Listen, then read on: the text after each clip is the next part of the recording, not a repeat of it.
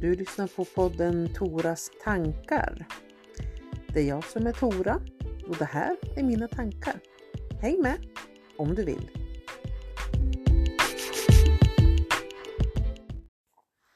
You can run but you cannot hide finns ett uttryck som heter och med risk för att jag tolkar det baklänges så vill jag ändå prata lite om det där med vad man kan försöka komma ifrån men vad som faktiskt är omöjligt att gömma sig ifrån.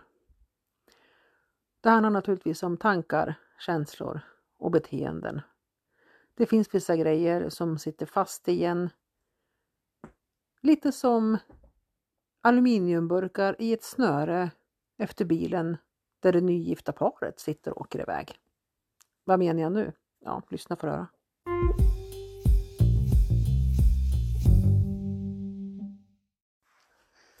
Man pratar ju då och då om att när man är med vissa människor eller är på vissa platser och i vissa sammanhang så mår man så himla bra.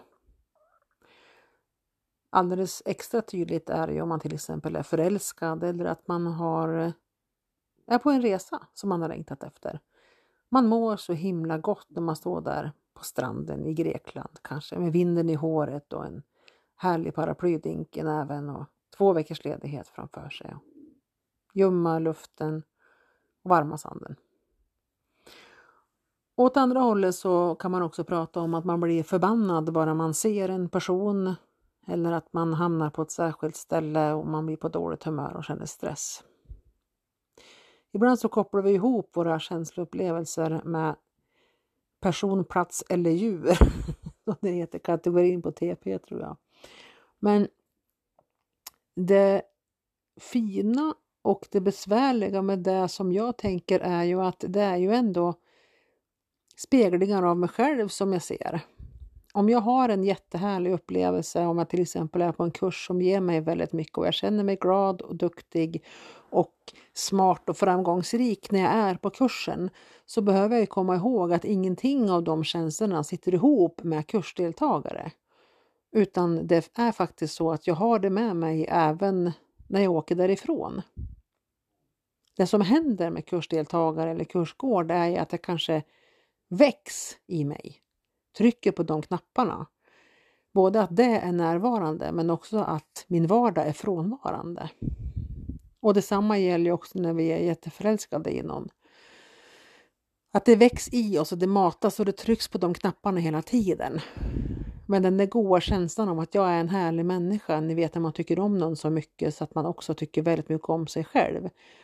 Den förmågan, den sitter ju i mig. Den har ju jag, även när föremålet för mina känslor inte är med mig. Förmågan att må bra i Grekland sitter inte ihop med Grekland. Kan jag må bra i Grekland så kan jag må bra hemma, för den förmågan sitter i mig. Det gäller att ta reda på vilka triggers jag har. Och där kan det se väldigt olika ut. Jag kan inte säga till dig vad du har för triggers. Däremot så kan jag tipsa dig om att fundera på vad tror du skulle kunna locka fram det hemma? Om du kan vara lycklig när lönen nyss har kommit så kan du också vara lycklig dagen före nästa lön. Därför att den känslan sitter i dig. Den sitter inte i att spendera pengar. Självklart vet jag att det finns en trygghet i just den ekonomiska aspekten som kanske fejdar ut lite i takt med att lönekontot krymper och sinar. Men förmågan att vara glad, den har du hela tiden, även när livet visar sina mindre skärmiga sidor. Så kommer vi då till den andra delen som handlar om negativa känslor. När du blir upprörd på någon när du blir irriterad bara på att se någon. En sida hos en människa, en karaktärstyp som bara trycker på alla dina negativa knappar. Även de känslorna har ju du utan att den där personen står framför dig. Och det är väl kanske inte det roligaste att tänka på. Men det är ändå ditt ansvar. Och det är där begreppet You can run but you can't hide kommer in. I min lilla teori här. som du har valt att lyssna på.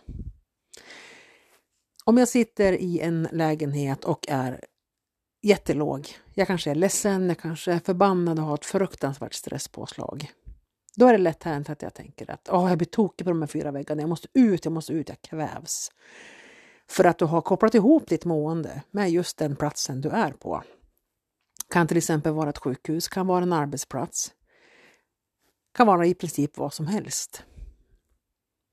Men om du lämnar den platsen så är ju inte känslan kvar i rummet. Självklart kan du uppleva det som att du känner dig fri när du får komma ut ifrån kanske en vårdsal eller någon annan typ av instängdhet. Men den där känslan behöver du i alla fall ta tag i, därför att den satt ju inte i rummet. Om det vore så, så skulle ju alla som gick in där kunna fånga den, i teorin. Eller att du skulle känna den varje gång du gick in. Men oavsett så är ju det där en trigger för någonting i dig som du har där. Och vill du undvika att den känslan dyker upp så bör du ju titta på vad det är som ligger till botten för den och vad du kan mota den med. För ibland så är lösningen på att få bort ett jobbigt ljud är att hitta en avstängningsknapp för det ljudet. Och ibland så är det att hitta ett motljud som överröstar ljudet. Är du med? Du kan inte få vinden att sluta vina runt knuten. Men du kan dra igång en bra låt i dina hörlurar.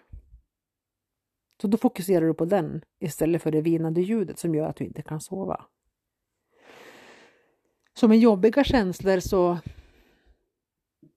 antingen får man gå till botten med det och titta vad det är.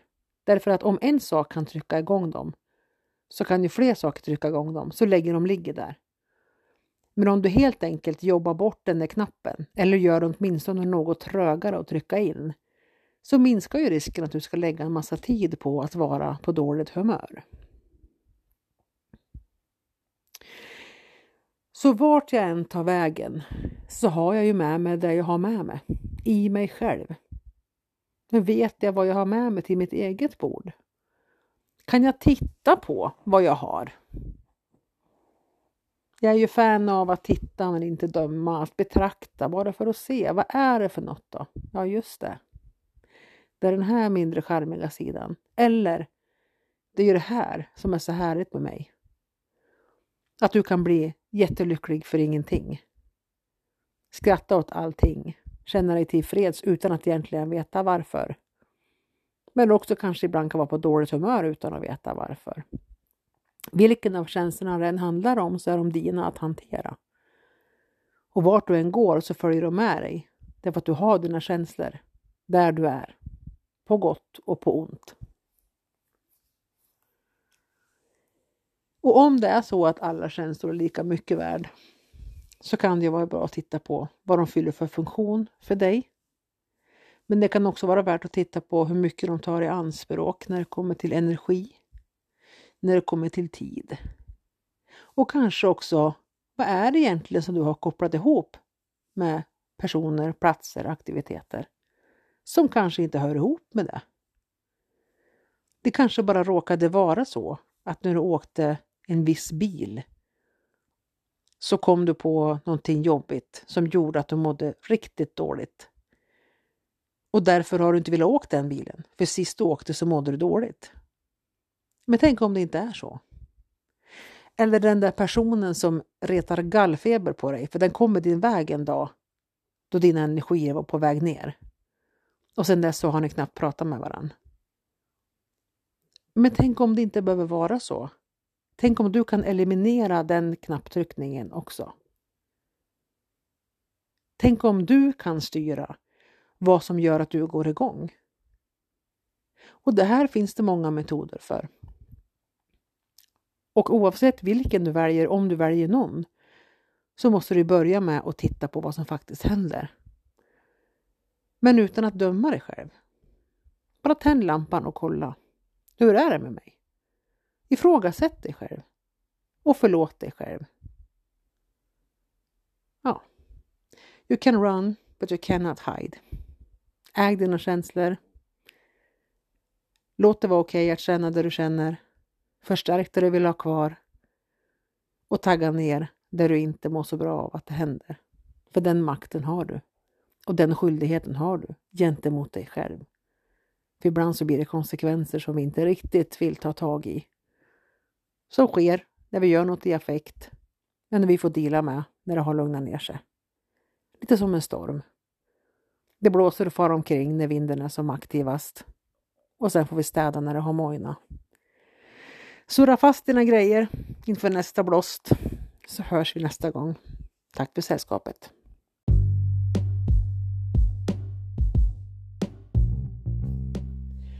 Du har lyssnat på podden Toras tankar. Det är jag som är Tora och det här var mina tankar idag. Tack för att du var med mig.